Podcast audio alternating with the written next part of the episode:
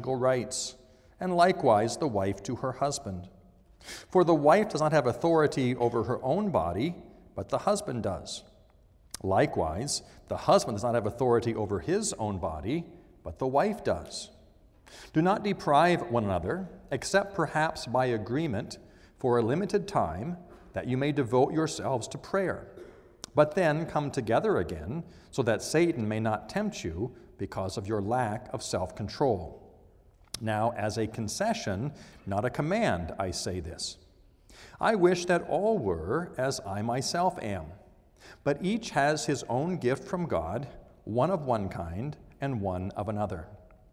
To the unmarried and the widows, I say, it is good for them to remain single as I am. But if they cannot exercise self control, they should marry, for it is better to marry than to burn with passion.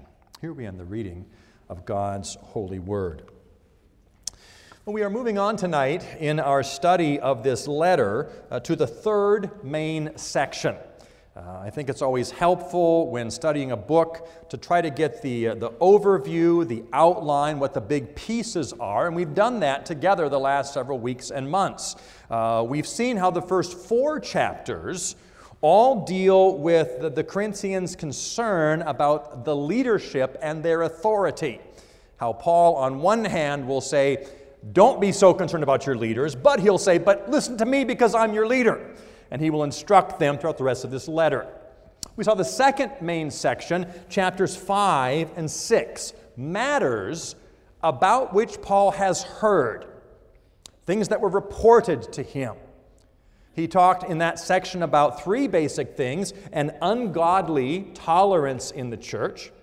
He talked about disputes between believers. And last time, talking about immorality in the church. Now we move on to the third section, the section which is actually the rest of the letter, not matters he has heard about, but matters which they have written about. He says in the beginning of chapter 7 Now concerning the matters about which you wrote, Paul had been in correspondence with them, and they had corresponded back and had a number of questions about what Paul had said, needing some clarification of his teaching. And so in uh, chapter 7, we actually have I believe, four different topics Paul is going to address uh, with regard to concerns they had, misunderstandings that they had. Uh, I didn't read the whole chapter tonight. I would encourage you to read this entire chapter. We'll look at it together over tonight in the next three weeks. Um, but really, the center of the chapter and the heart of what Paul wants to say in various applications is found in verse 17, where Paul says this only let each person lead the life that the Lord has assigned to him and to which God has called him. This is my rule in all the churches. Was anyone at the time of his call already circumcised? Let him not seek to remove the marks of circumcision. Was anyone at the time of his call uncircumcised? Let him not seek circumcision. For neither circumcision counts for anything nor uncircumcision, but this, but keeping the commandments of God. Each one should remain in the condition in which he was called. That's going to be Paul's point throughout this chapter. Our uh, requirement to keep God's commands, to serve God, and to do that in the condition God has put us right now. Let everyone remain in the condition in which he was called. The title of this sermon and for the next few weeks will be Remain as You Are. He's going to flesh that out in different ways. He's going to address those who are married, he's going to address those who are single, he's going to address those who are slaves. All of these parts of life with the focus of how can we best serve God? How can we keep God's commands? And as always, that call to keep God's commands is rooted in the gospel. We always want to preach the law in the light of the gospel because of what God has done, because of the work of Jesus Christ. Now we desire to keep the commands of God. What does that look like as a married person, as a single person, in the various parts of the life that we lead? Tonight, uh, his focus is going to be on marriage. We'll address singleness just a bit tonight and then later in this part of the series. But tonight, really, remain as you are with regard to marriage. He says in verse 1 Now, concerning the matters about which you wrote, it is good for a man not to have sexual relations with a woman. Uh, that, that phrase, it is good for a man not to have sexual relations with a woman, is put in uh, quotation marks. Uh, very likely, this is something that Paul wrote to them. And they were uh, confused by it, didn't completely understand it. So they're, they're writing back to Paul. Uh, you said, Paul, it is good for a man not to have sexual relations with a woman. What did you mean by that? And so he is now going to quote what they quoted of him to explain it more fully. Because you see, when, when Paul says it is good for a man not to have sexual relations with a woman, that can mean both with someone outside of marriage but the same phrase can refer to someone inside of marriage. Is Paul saying that, that having sexual relations in marriage is a bad thing? It's good for a man not to have sexual relations with a woman, even if that woman is his wife? Uh, they were confused by that. Is, and so he's going to explain that for them.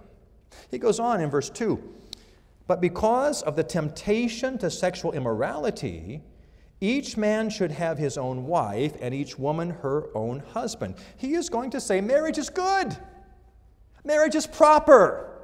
Each man should have his own wife, a woman should have her own husband. He again reminds us of the, uh, of the exclusivity in marriage. Should have their own wife, their own husband. Remember this Corinthian culture in which they lived a, a, a, culture of debauchery, a culture of anything goes, and, and having uh, multiple partners was no big deal for them. And Paul reminds them of, of God's plan for marriage that if we should marry, each man should have his own wife, and each woman her own husband.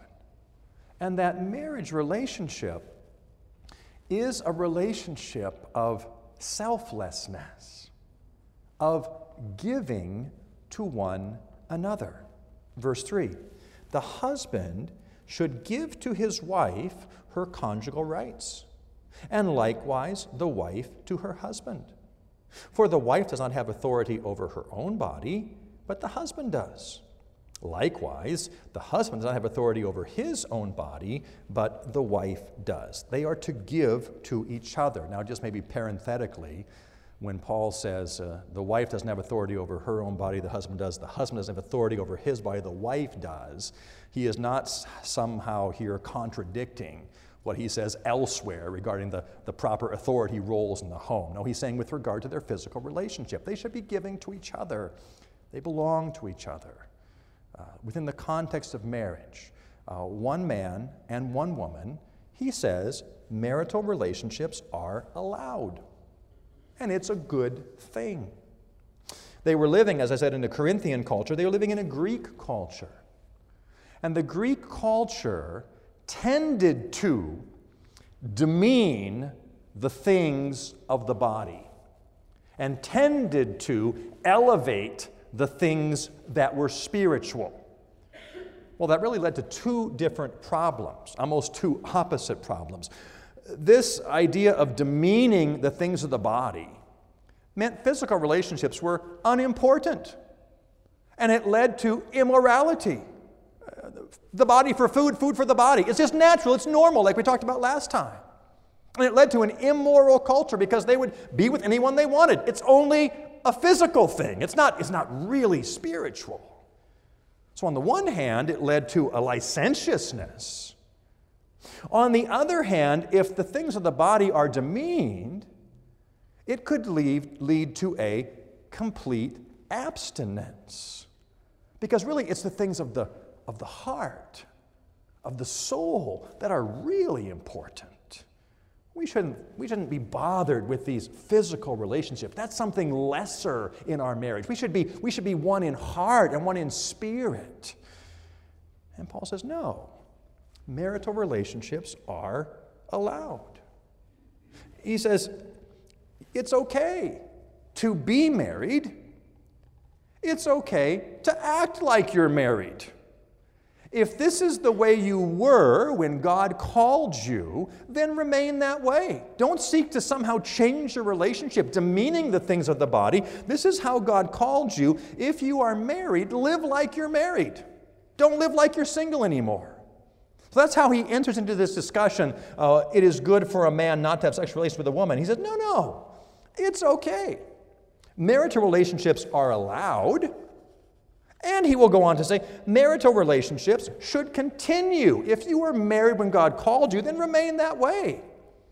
And, and he will really, in, in verse 5, carve out one very specific exception to that general rule that marital relationships should continue. He carves out one very specific uh, exception. Verse 5. Do not deprive each other. That's the rule. Okay, that's the rule. Do not deprive each other. Except, except perhaps by agreement for a limited time, that you may devote yourselves to prayer, but then come together again, so that Satan may not tempt you because of your lack of self control. Marital relationships are allowed Marital relationships should continue, don't deprive each other. But he said, unless, unless there's a very specific exception, unless, he will say, by agreement, that the husband and the wife agree that, that for a season it would be better for their relationship to the Lord if they'd refrain from their physical relationship. Remember, the, the goal is in verse 17 keeping God's commands, living for God, serving God. And if this is becoming a distraction, then by agreement, both have to agree that they would set this aside for a time. It's not, it's not something one spouse can make the decision for the other. He says, no, by, by, by agreement. And he says, for a limited time maybe better for a specific time. Uh, and it's not, it's not that, that, that depriving oneself makes you more holy, but just for this particular time, for a limited time, for a very specific reason, that you may devote yourself to prayer. Again, that you may be drawn closer to God with a greater desire and greater obedience to Him. The marriage relationship is the closest, most intimate relationship we have on this earth. The only other relationship that supersedes that is our relationship to the Lord. And Paul says, don't deprive each other. But if you both agree and it's for a limited time. And it's so that you can devote yourself more fully to the things of the Lord, then perhaps it would be okay. We don't do this because we're angry with our spouse. We don't do this because we're too busy in life. It's for a particular purpose to devote ourselves more fully to the things of the Lord. Paul carves out this very limited exception. And then what does he say? He says, Devote yourselves to prayer, but then come together again, so that Satan may not tempt you because of your lack of self control. His general rule don't deprive each other. Give yourselves to each other. Marital relationships are allowed. Marital relationships should continue. If, if we carve out this one exception, it is not to be done indefinitely. But then come together again, lest you be tempted because of your lack of self control. A healthy marital relationship is one of the guards against immorality in the church. Remember the culture they were living in? Healthy marriages are a good uh, stay against being tempted toward immorality. But he says in verse 6 now, this is a concession, not a command. There's nowhere that God commands us uh, to refrain from our marital relationships. He says, no, this is a, concep- a, a concession, not because it's more holy, not because the things of the mind are more important than things of the body. You're not called to a monastic life if you are married. If you're married, it's okay to be married, it's okay to live like you're married. Paul has a high view of marriage. Some, some claim he has a low view, he has a high view of marriage. He will elsewhere use marriage to describe that relationship between Christ and his church. That beautiful, intimate relationship. Christ, who is the husband, who, who willingly gives himself, gives his life for the sake of the church. The church who is the recipient of His grace, of His mercy. The church that wants to respond to Him with love and devotion and submission and obedience. That beautiful relationship of marriage and the picture of Christ and the church. Christ, our bridegroom, uh, calls out once again tonight to those who do not, not yet know this loving husband. He calls out tonight to, to embrace the call of the gospel, to embrace Jesus Christ, to, to know his love, to know his fellowship, his mercy, to come into that relationship with him. He calls you this evening to put your faith and hope and trust in him and be brought in to that beautiful marital relationship. Marriages are good, Paul will say. Marital relationships are allowed. Marital relationships should continue. But he says, marital relationships, being married, is not required for your service to the Lord. Look at verse 7. I wish that all were as I myself am, but each has his own gift from God, one of one kind and one of another. To the unmarried and the widows, I say it is good for them to remain single as I am. But if they cannot exercise self control, they should marry, for it's better to marry than to burn with passion. Paul says marital relationships are allowed, they should continue, but being married is not required to serve God. That's his point, keeping God's commands. Paul says, in fact, I wish you were all like I am. Evidently, at this point, Paul was single. Now, uh, Perhaps at one point he was married. We don't know that, whether he was or was not, but at this point he is single. And Paul says that's okay too. That's all right to be single. He's going to flesh that out more later in this chapter. But his point here is marriage is a good thing, a wonderful thing, but you do not have to be married to serve God.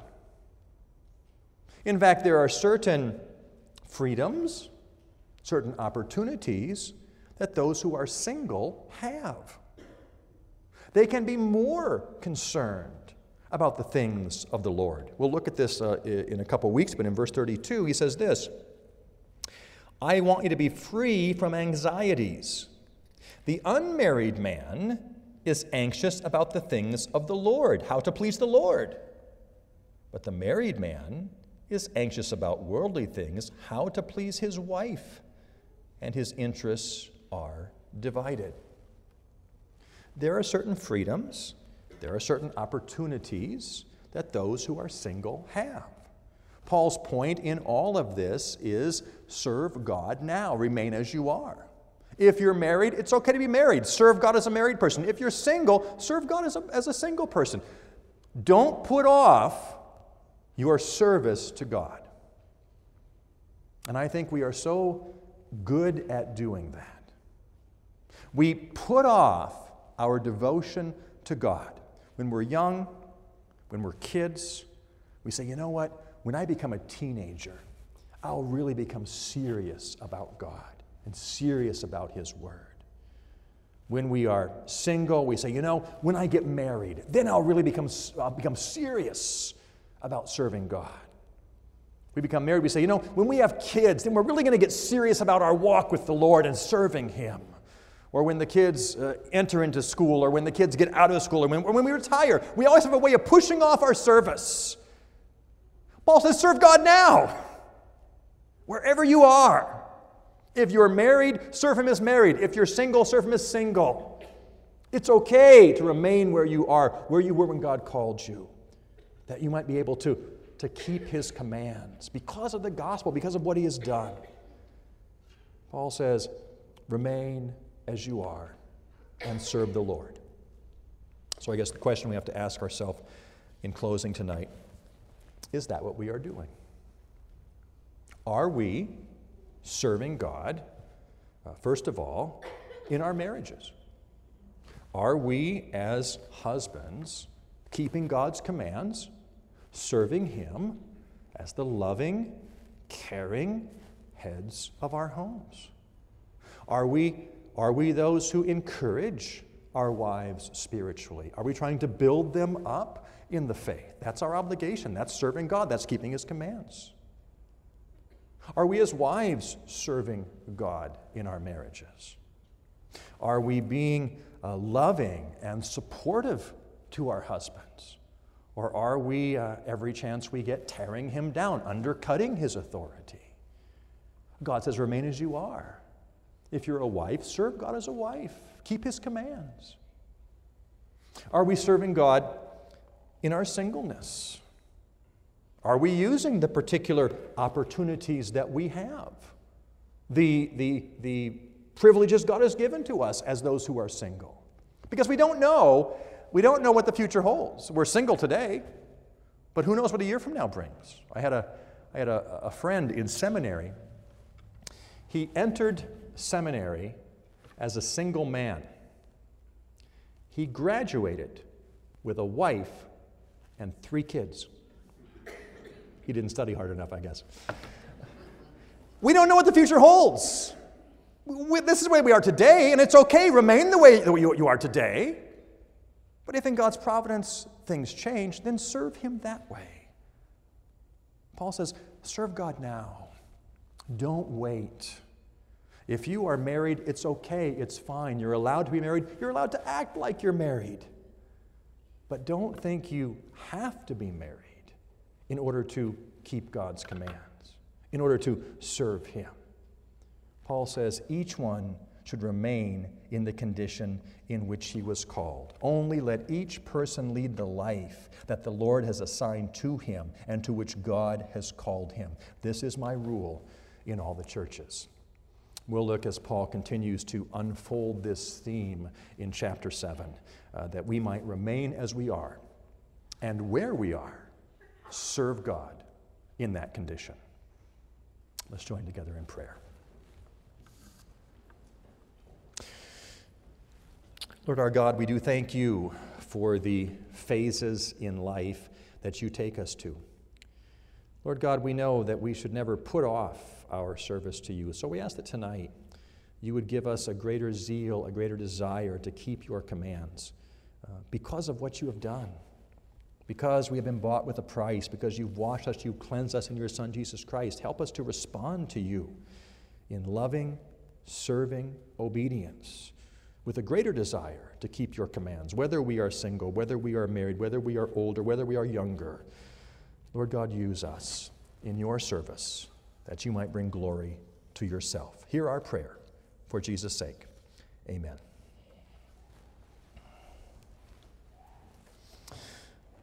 We're going to turn to number 549 in the Trinity Psalter. Uh, this tune is uh, very familiar. It's the O Perfect Love tune. The words are similar to O Perfect Love. It carries the same type of meaning, but a little bit different. So watch the words as we sing. Uh, we're going to sing verses 1, 2, and 3 of 549. Let's stand together as we sing.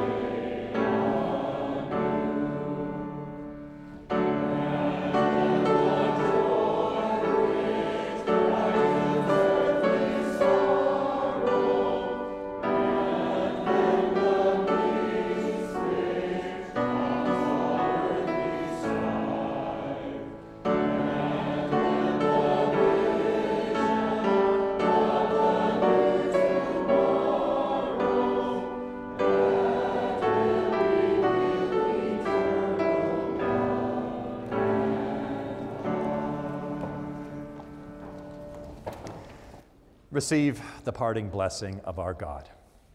The Lord bless you and keep you. The Lord make his face shine upon you and be gracious to you. The Lord turn his face towards you and give you peace. Amen.